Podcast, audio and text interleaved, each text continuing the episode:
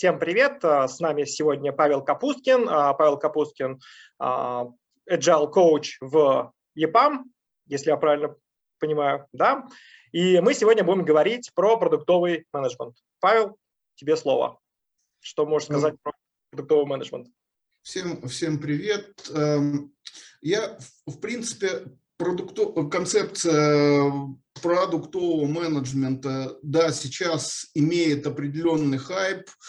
Мы имеем э, в некотором роде и большие проблемы с этим делом. Сейчас э, очень много персонажей, называемых продуктовыми менеджерами, которые занимаются продуктовым управлением, на самом деле им не занимаясь, и это порождает определенные сложности, очень много базвордов, э, очень сложно отделить э, какое, какое-то разумное, светлое и понятное, полезное от того, что просто наносное.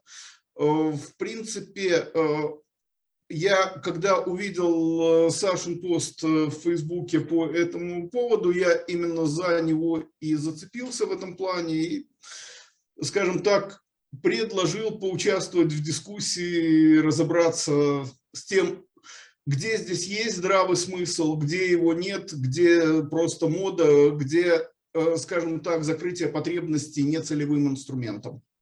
Да, а вот давай, ты же, у тебя же э, бэкграунд, опыт в основном, ну, тоже предыдущий был достаточно большой э, управление IT-проектами.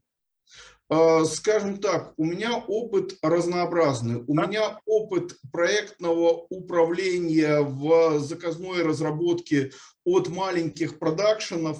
У меня опыт, э, помимо этого, есть опыт проектного управления в продуктовой среде, как бы парадоксально это не выглядело. То есть, соответственно, продуктовые компании и внутри этих продуктовых компаний существовала область проектного управления, где я для себя находил какие-то точки применения. Да, посмотреть на вот, про продуктовых менеджеров с точки зрения того, что вот как бы вот есть такой ресурс в команде. И вот типа как с ним работать, да, то есть вот что на входе, что на выходе, Какие проблемы, риски? Давай. А, на самом деле, на самом деле, а, я очень часто на собеседованиях на различные позиции, вот около продуктовых э, и проектных менеджеров, э, встречал такой вопрос. Вот есть менеджер продукта, есть менеджер проекта. Чем они друг от друга отличаются? Угу. Так, и чем? Вот. А, на мой взгляд, наиболее здоровый, наиболее правильный ответ на этот вопрос Э, он в том, что проектный менеджер отвечает за историю делать правильно, uh а продуктовый менеджмент – это ответ на вопрос делать правильные вещи. Okay. Вот принципи, принципиальная, принципиальный водораздел, он примерно здесь. uh Так было, грубо говоря, пять лет назад, э, в некотором роде так остается и сейчас мы имеем эм, вообще, чем эта вся э, штука продиктована, я сейчас попробую немножко фантазировать из своего видения рынка, из своего видения реальности. Э, что мы имеем на сегодняшний день?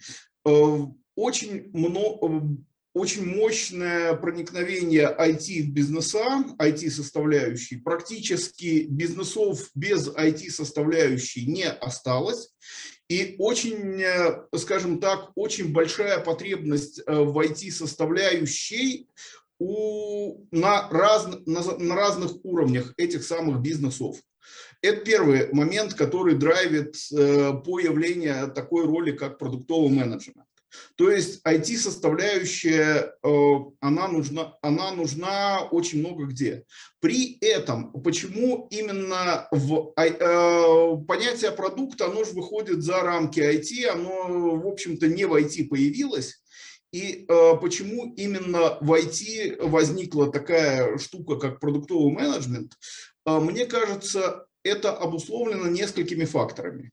Один из корневых факторов то, что если мы говорим про продукт материального мира, э, у нас измен... э, продукт материального мира изменяется, эволюционирует не с такой бешеной скоростью, как э, продукт, имеющий мощную IT-составляющую.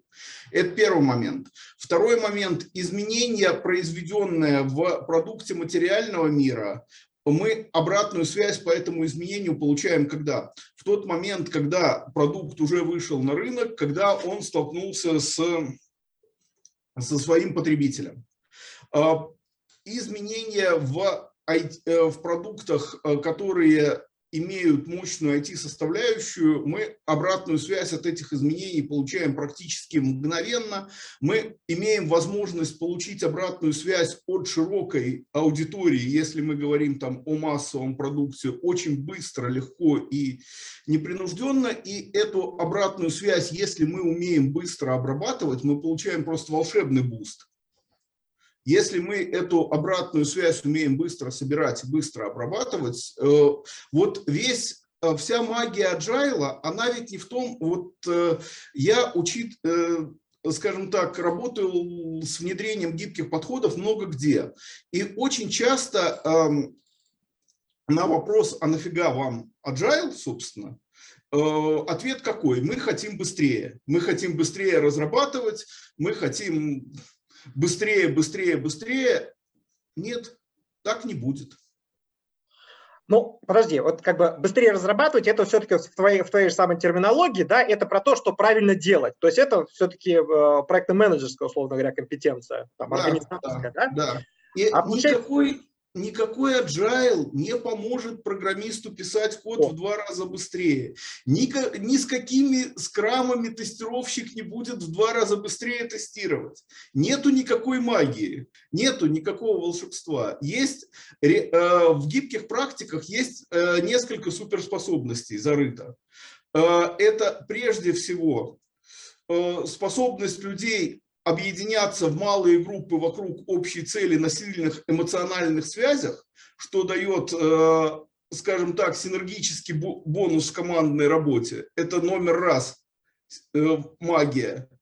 Э, вторая, номер два магия, и это вот сверх-суперспособность agile, это использовать быстрые циклы обратной связи для развития, Собственно, вот, То есть вот, вот это как раз и есть продуктовая составляющая.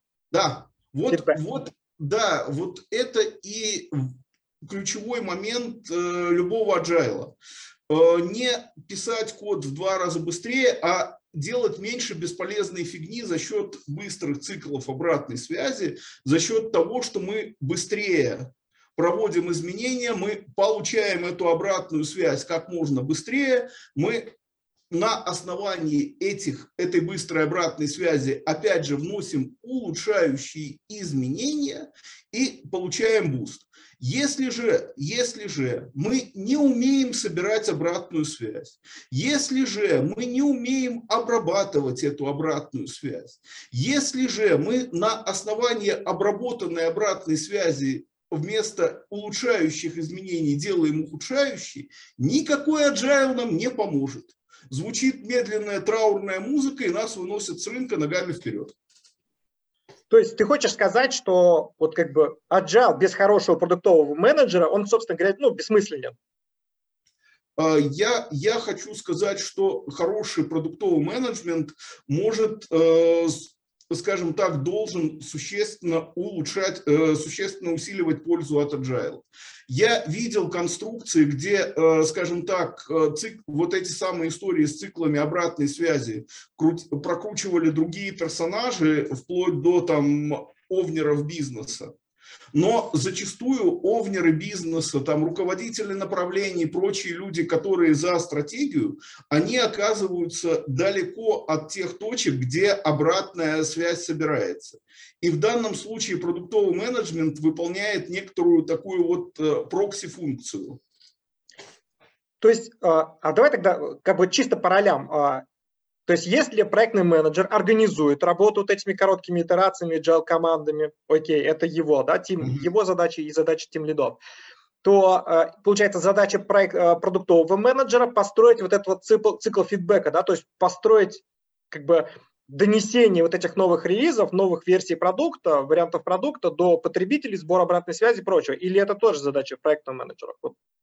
А, скажем так, сбор обратной связи э, в одно лицо э, продукт без... Э, смотри, я вот не люблю историю, э, скажем так, про, проектная история с продуктовой э, сочетаются ограниченным в моей картине мира сочетаются ограниченным образом. Да, в продуктовой истории могут быть точки, где мы работаем проектно, то есть мы запустили проект, получили результат проекта, отлично. Но э, в целом э, продуктовая история в моей картине мира – это взаимодействие двух систем э, – Discovery и Delivery. Вот, вот давай мы Э, персонажа, который управляет э, созданием и донесением ценности, будем для простоты обобщения называть delivery менеджером. Угу. Так, проще будет.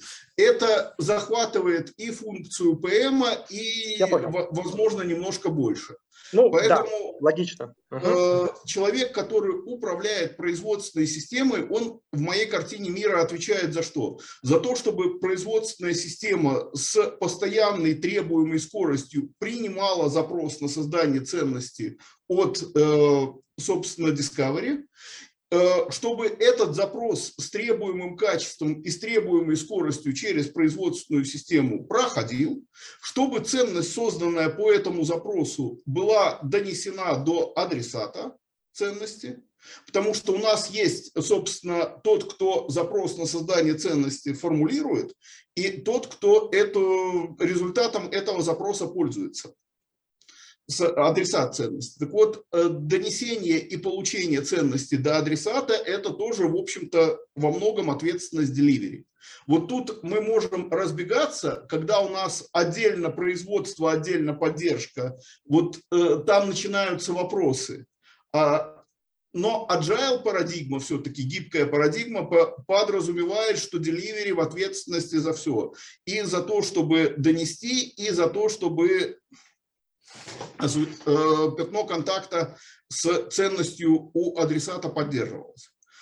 Э, соответственно, мы э, пришли к тому, что сбор обратной связи без поддержки delivery, тот, кто запрос на создание ценности навряд ли сможет осуществить, поэтому сбор обратной связи это скорее солидарная ответственность продуктового и delivery менеджмента. Э, обработка обратной связи и генерация на основании этой обратной связи ценностных предложений новых, вот это, э, в общем-то, это то, э, то, за что стоит содержать вот этих бездельников. Ясно. Слушай, ну стало гораздо понятнее, особенно когда ты стал говорить про delivery management и про производственную систему, я сразу услышал знакомые слова, мне как бы прицепился к ним, а, прям мне гораздо понятнее. А вот теперь объясни мне такую штуку, да, вот а, получается у нас Discovery находится в предметной области в домене заказчика, в бизнесе, mm-hmm. там где value, а delivery у нас, ну, как бы, он в технологии, да, то есть там предметная область, это как бы тот стек технологический, в котором мы работаем. А, э, это помимо технологического стека, там еще происходит магия, которая называется инфраструктура да. и прочее, прочее разное. Я сейчас попробую одну картинку показать, которая э, вроде... Нет, подожди, вот перед, перед тем, как перейдем к картинке, задам один короткий вопрос. А вот как вообще, вот, ну, как бы, э, с точки зрения delivery менеджера, Э, как организовать вот это взаимодействие. То есть есть две группы, которые разговаривают на разных языках. Продуктовые менеджеры говорят на языке заказчика, а у нас с другой стороны есть delivery команды, delivery менеджер, которые говорят на языке там, технологий, инфраструктуры, вот это все. А как их объединять? Как их объединять? Э, хороший вопрос. И, скажем так, однозначных ответов, наверное, я не знаю. Э, в той э, картине мира, в которой я работаю, я стараюсь работать через э, понятие правил входа. То есть фактически, когда я занимаюсь трансформационными всяческими волшебными проектами, я работаю по принципу вход, течение, ценность. Первое, что, первое, что делается, это отстройка входа. Вот на самом деле взаимодействие между delivery и discovery очень много проблем вот там порождается. Когда мы начинаем мерить, сколько времени элемент работы проходит от момента, когда мы решили, что эта штука нам нужна, до момента, когда мы начали ее делать, вот та, там чудовищный провал. На самом деле, вообще, discovery процесс, он э, очень сильно подвержен потерям, потому что он слабо формализован.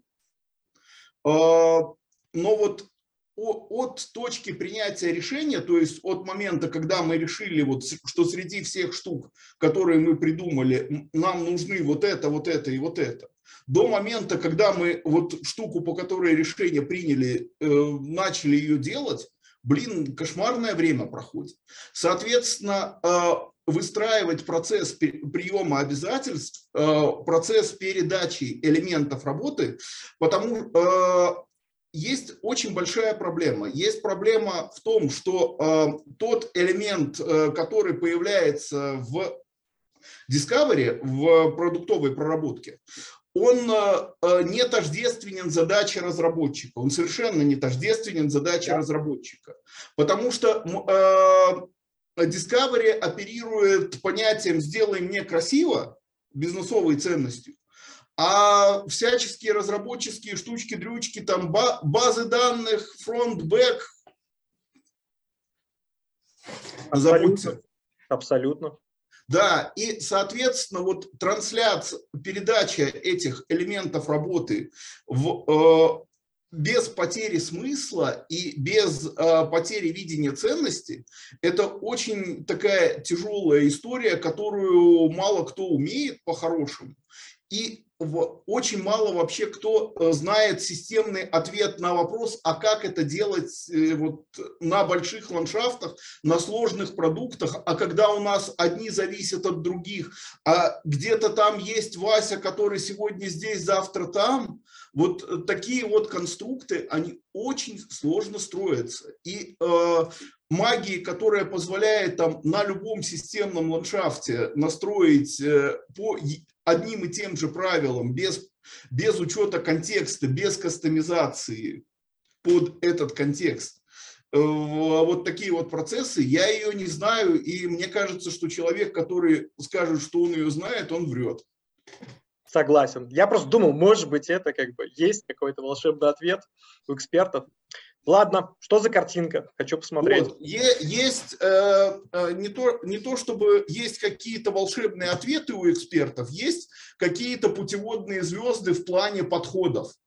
Э, фреймворки масштабирования различные, они э, по-разному эту историю решают.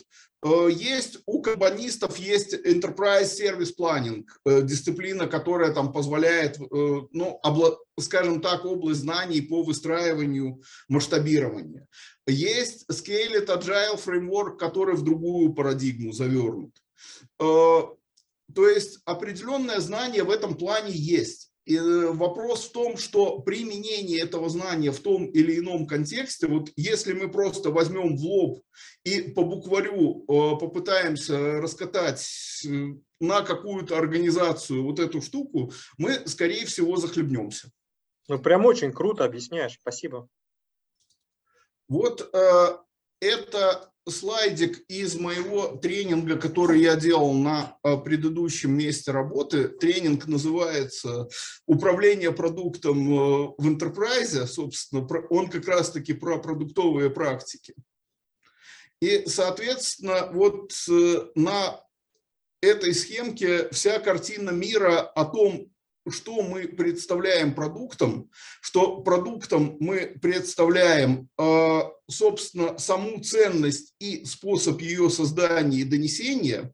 Подожди, и... вот сразу прям вообще объясни, что это, как это может быть продукт бизнес-процессом создания ценности. Мы говорим о том, что у нас есть вся последовательность действий, которую необходимо выполнить для создания ценности и доставки ее потребителям и адресатам, соответственно, в эту, э, в эту последовательность действий у нас входит и э, Discovery, и Delivery. И э, проработка и, собственно, производство. В этой последовательности действий можно выделить различные этапы, часть которых выполняет, вернее, которые выполняются асинхронно, которые, э, скажем так, зависят друг от друга неоднозначно. Причем э, часть из этих этапов запросто может выполняться вообще внешними, внешними подрядчиками. Вот у нас есть такая картина мира, где заказчик, формулирующий запросы на создание ценности, э, эти запросы проходят через какую-то последовательность преобразований для того, чтобы э, превратиться не просто в товар или услугу на полке, а для того, чтобы э, превратиться в то, чем люди уже в данный момент, ценность, которую люди в данный момент получают. Соответственно, где-то рядом находится наша дорожайшая инфраструктура в виде э, совокупности технологических решений и технических средств. Эта архитектура группируется в виде IT-систем, и эти системы, опять же, используются на создание продукта. Соответственно, в той концепции, вот, которую я рассказывал на тренинге, под понятием цифрового продукта мы понимаем э, процесс донесения ценностей и саму ценность. Ну, это, это очень важный вообще момент. Да. Что особенность, э, что это не просто вот тот сервис, да, который раскатан, не просто то программное обеспечение, которое там раскатано где-то, да, да, но еще и возможность вот эти самые быстро адаптировать его, то есть использование особенностей вот этого цифрового продукта. Я да, правильно? да, да, ровно так. И, соответственно, дальше мы говорим, что у нас над всем этим, что мало нам просто доносить эту ценность э, до адресата, нам нужно чтобы э, от э, самого факта донесения этой ценности до адресата тот, кто праздник жизни оплачивает, какую-то выгоду получал. Соответственно, да. над всем нашим кустом продуктов или над монопродуктом, если он такой есть, у нас есть э, бизнес-модель как способ получения выгоды от того, что продукт существует. Да, причем бизнес-модели там, ну, я просто приведу пример, да, что мы можем как напрямую с рынка получать да, деньги, так и какими-то косвенными способами. Например, а, анализ ДНК, а, он как стоил 10 тысяч, да, там несколько лет назад, он так и стоит 10 тысяч. Он для потребителя стал тысячу долларов стоить только потому, что оставшиеся 9 тысяч платит фармкомпании, да, вот как бы разные Абсолютно, абсолютно верно. То есть э, еще... Э, бизнес может действительно зарабатывать совершенно не на тех деньгах, которые собираются от пользователя. Э, скажем так, если мы говорим там про Facebook или про какую, ну вообще про любой там контентный проект, вот у нас, у нас есть э, способ создания и донесения ценностей, это сама генерация контента и система дистрибьюции этого контента а есть э, совершенно в перпендикулярном, э, в перпендикулярной вселенной э, та история с привлечением там рекламодателей и прочих ребят, которые, в общем-то, финансово этот праздник жизни оплачивают. Да, да. И она, и она от, само, скажем так, от самого продукта, она, ну, она с миром, где живет продукт, безусловно, соприкасается, но это не прямой, не прямой контакт. Супер. Ну, так, промежуточные итоги, да, получается, mm-hmm. вообще неправильно там разделять как-то проектный менеджмент, продуктовый менеджмент, надо говорить про delivery и discovery, да, как бы, ну, это да. более логичный такой цикл. Да. Э, совершенно не важно, как производство организовано по гибкой парадигме, по проектному подходу или вообще там заказная разработка black box. Да. Э, дальше. Для производства нам важно э, время цикла. Да? То есть чем быстрее discovery фича проходит через инфраструктурную, через системную архитектуру, требования, э, имплементацию, тестирование и выкатку на продакшн, тем лучше. Вот как бы это забота в основном delivery менеджера? Не только. У нас есть э, эффективность э, delivery у нас определяется соотношением трех параметров. Скорость принятия обязательства, скорость прохождения отдельного элемента работы через систему и количество элементов работы, выдаваемой системой за квант времени. А, хорошо, Оптим, тогда... Оптимальное для конкретного контекста соотношение этих параметров и дает нам эффективность э, delivery. Хорошо, вот исходя тогда из этих трех компонентов, какие принципиально вот как бы классы там организационных архитектур, да, вот можно, ну как бы по каким разным схемам могут работать вот эти команды тогда delivery? Буквально пару слов. По, по каким схемам могут? Э, Но, на мой взгляд, предпочтительнее все-таки гибкие адаптивные процессы. Э, я, э, опять же, ребята там из канбан мира, наверное, со мной не согласятся, но, на мой взгляд, наиболее, наиболее интересная, приемлемая и внятная штука получается при использовании э, инструментов э, Kanban именно в контексте Agile.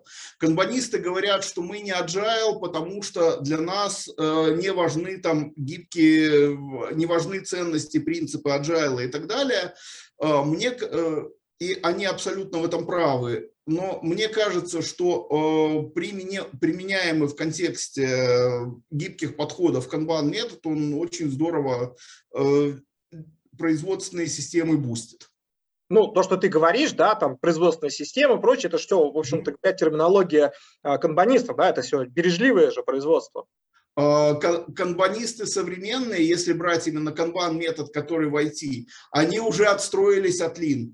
Они уже сказали, что мы, мы не только не agile, мы теперь уже не Lean. Поэтому мир, мир поменялся снова. Да, мне надо опять поговорить с Пименовым, конечно. Да, да, да, да. Пименов вот уже, э, на самом деле, э, в первые наверное, где-то в семнадцатом году впервые прозвучало из, от американских товарищей, что Lean Kanban University перестал быть Lean. Вот. Э, и с тех пор вот уже в последние там пару лет и Леша уже переобулся в этом плане. Это интересно. А, ну, а все-таки, а, вот как бы если мы говорим, да, вот есть некая во-первых, я бы хотел э, чуть, чуть прояснить. Скорость принятия обязательств. От чего она зависит? А, влияет ли наличие там, вот, хорошего системного архитектора на скорость принятия обязательств там, или нет, например? А, на мой взгляд, вот тут еще одна, мы сейчас э, на еще одну интересную штуку наступаем, которую я, про которую я очень люблю рассуждать, и можно рассуждать очень долго. Э, скажем так, Сейчас я попробую найти картинку, на которой рассуждать будет немножко проще. Картинка немножко не о том, но э, смотри, вот исто история какая, что вот желтый флажок, это от желтого флажка мы считаем наш time to market. Uh -huh. От э, момента, когда мы штуку придумали. Дальше э, до зеленого флажка, до зеленого флажка продуктовый менеджмент э, тащит этот элемент работы, они, э, между желтым и зеленым флажком э, генерируется огромное количество элементов работы, э, идей. То, что канбанисты называют опционными, это еще не задача разработки, это потенциально возможная ценность. Дальше по каким-то из этих опционов принимается решение, что да, эта штука нам точно нужна. И а решение вот, здесь это decision, да, то есть это управленческое да, решение, не solution. Да, это, это управленческое решение, что из всего, у нас же, мы же понимаем, что у нас производственные мощности ограничены, и, соответственно, все светлые идеи, которые у нас есть, мы э, реализовать в разумные сроки просто не сможем. Мы должны делать, мы, у нас все равно воронка. Э, соответственно, вот это один из, action, э, один из слоев этой воронки. Мы приняли решение, что вот такие, такие-то штуки э, для портирования на реальный мир это скорее моменты там квартального, месячного планирования, то есть крупноблочного планирования. Мы принимаем решение, что мы, вот у нас, допустим, там в одном из банков, с которым я работаю, есть такая штука, как карты прорыва. Вот, то uh-huh. есть мы там приняли карту прорыва, там набор каких-то вещей, которые мы вот насмерть убьемся, но хотим сделать. При этом эти вещи вот в момент принятия решения мы еще делать не начали. Э, при этом потенциальная возможность, можем ли мы эту штуку сделать, нам до конца еще как не, э, нету определенности. И вот э, тут есть один мой очень важный поинт. Как, вот, как по-твоему, чем определяется длина пути между зеленым и красным флажком? Ну, зрелостью системы управления, наверное, первое, что приходит в голову. Вот э, я считаю, я считаю, что длина, э, длина этого пути, она определяется толерантностью к риску производственной системы. Ну, в общем-то, тоже, да. То есть, насколько ты... Вот. Основ, основным драйвером, определяющим длину этого пути, является э, толерантность к риску производственной системы. Если у производственной системы неразумно высокая толерантность к риску, любое принятое решение становится автоматом, как мы любим, обязательством delivery, при этом совершенно неизвестно, сколько нам чего, сколько нам людей потребуется закопать в песок для того, чтобы эту штуку реализовать. Мы не знаем еще. С другой стороны, если у э, производственной системы э, неоправданно низкая толерантность к риску, мы получаем кучу, мы получаем аналитический паралич. Вот одна компания, с которой я работал, вот там в результате разбирательства несовершенства их системы, э, именно Discovery, родилась такая, такой термин аналитический паралич, когда проработка и аналитика истории просто блокирует ее продвижение и э, критерий готовности к принятию обязательства просто невыполним. Да, давай как-то подведем. А, Павел, а, то есть сделаем такую классическую управленческую матрицу, да, которую на тренингах, там, э, на презентациях любят показывать. То есть у нас 2 на 2 есть. Да? Первое, у нас высокая толерантность к риску производственной системы, низкая толерантность к риску. А по столбцам у нас что будет, получается? Типа короткий цикл от, от решения до обязательства, длинный цикл решения от обязательства. Да, короткий цикл, длинный цикл, но опять же, при высокой, э, если мы обязательства принимаем не раздумывая, у нас внутри delivery будут высокие потери, то есть э, discard rate, показатель отказов в нашей производственной системе, будет э, зашкаливать, потерянные, выкинутые элементы работы у нас будут зашкаливать, то есть waste э, при неразумно высокой толерантности к риску мы не обязательно будем умножать потери.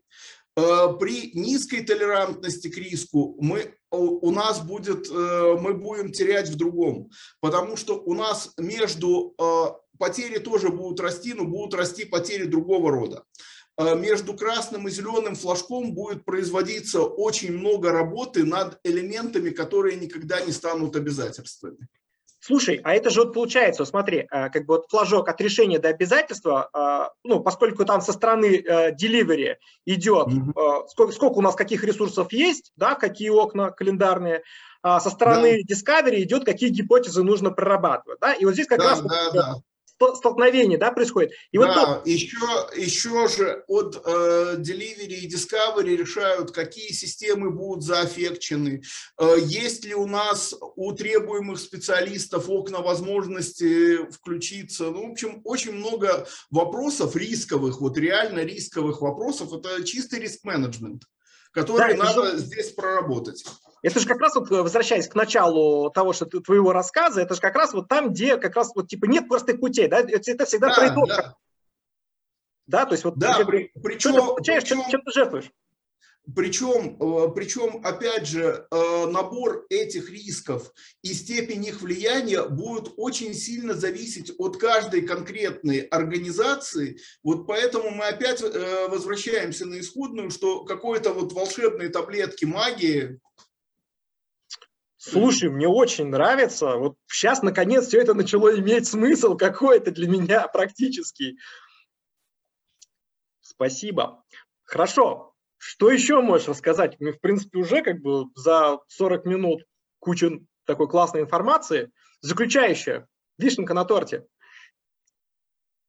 Ох, что, что еще? Ну, а, возвращаясь к тому комментарию, который я давал вот на твой запрос, что действительно на самом деле с одной, с одной стороны, ребята, которые продуктовым менеджментом занимаются и которые типа гипотезы проверяют, они мат-аппаратом не перегружены. Они, к сожалению, не понимают вот все, всех тех э, терминов из области даже не говоря э, уже о мотане, там, интервере, даже там банальные, банальную логику на уровне дедушки Голдрата туда тоже не завезли. Это, к сожалению, данность. И э, с одной стороны, эта данность очень грустная, потому что системных людей э, в продуктовом менеджменте очень мало, они стоят дорого, и вот они реально, они реально двигают мир вперед. А с другой стороны, э, скажем так, очень много продуктовых решений требуют, э, ну, э, там просто мир меняется настолько быстро, что не, ну, некогда думать, надо хреначить. Да. Вот. Да. И, скажем так, то, что люди там посредством голосов в своей голове вынимают какие-то гипотезы. И самое главное и самое полезное, что они могут сделать вот в этой парадигме, это придумать, как свою гипотезу проверить как можно дешевле. О, вот это очень прикольная метрика. Вот, вот эффективность вот такого вот, э, скажем так, э, project менеджера, она во многом определяется количеством дешево проверенных гипотез. Вот э, естественно, у, у него нет сурового матана в голове, поэтому процентов 80-90 гипотез, которые он будет генерировать, это будет лютый трэш. Соответственно, если он умеет этот лютый трэш отсеивать э, с минимальными костами и вымывать там золотой песочек, угу. Вот в этом случае он будет молодец. Э, те, кто вот в этой вот первичной мясорубке, опять же, очень большой спрос рынка на э, продукт э, менеджеров, которые реально менеджерами не являются, которые реально не, при, не э, принимают управленческих решений. И, соответственно, э, обеспечены только ответственностью. Ясно. Это знакомая ситуация. Вот. Слушай, ну, как бы последний вопрос. У нас угу. э, на одном из последних проектов я столкнулся с ситуацией, когда э, проектный менеджер говорит, ну, руководитель разработки говорит, ребята, давайте работать по процессам. Разработчик говорит, не, что-то как бы, если мы сейчас на процессы, столько времени, потом потратим. Ну и полгода спустя, когда, в общем, деливери не совсем случился, они такие, блин, говорят, Миша, ты был прав, надо было работать по процессам. Какова твоя позиция? В разработке процессы нужны или Конечно. без них? Конечно. Конечно, э, скажем так, э, в разработке процессы не нужны только в том случае, если мы делаем что-то, что мы через месяц хоть тушкой, хоть чучелом отдали заказчику, ушли и больше этого заказчика не увидим. И не хотим научиться ничему. Вот, или да, или хотим научиться ничему. Вот да. очень хорошее. Важный момент. Да. Слушай, огромное спасибо, очень информативное, прям такое от жизни и простыми словами все рассказано. В моей голове все улеглось. Это может быть, конечно, просто уже из-за того, что много-много последних месяцев сижу и пытаюсь разобраться во всем этом. Ну, ну а второй стороне я два года, вот перед тем, как прийти в ЕПАМ, я два года учился эту историю рассказывать. Да, супер, спасибо огромное. Ну, так что, коллеги, кому нужно подучиться, вы знаете, кому обращаться. Контакты Павла я подвешу. У меня были очень хорошие учителя. Вот курс из э, курс про из которого сейчас слайды, он э, до сих пор читается в, э, в компании Cleverix с ребятами, которых я подготовил. Вот, соответственно, туда тоже можно приходить. Да. Ну, на этом закругляемся. Всем спасибо. Ну, Саш, спасибо. Да. Пока, Павел. Пока.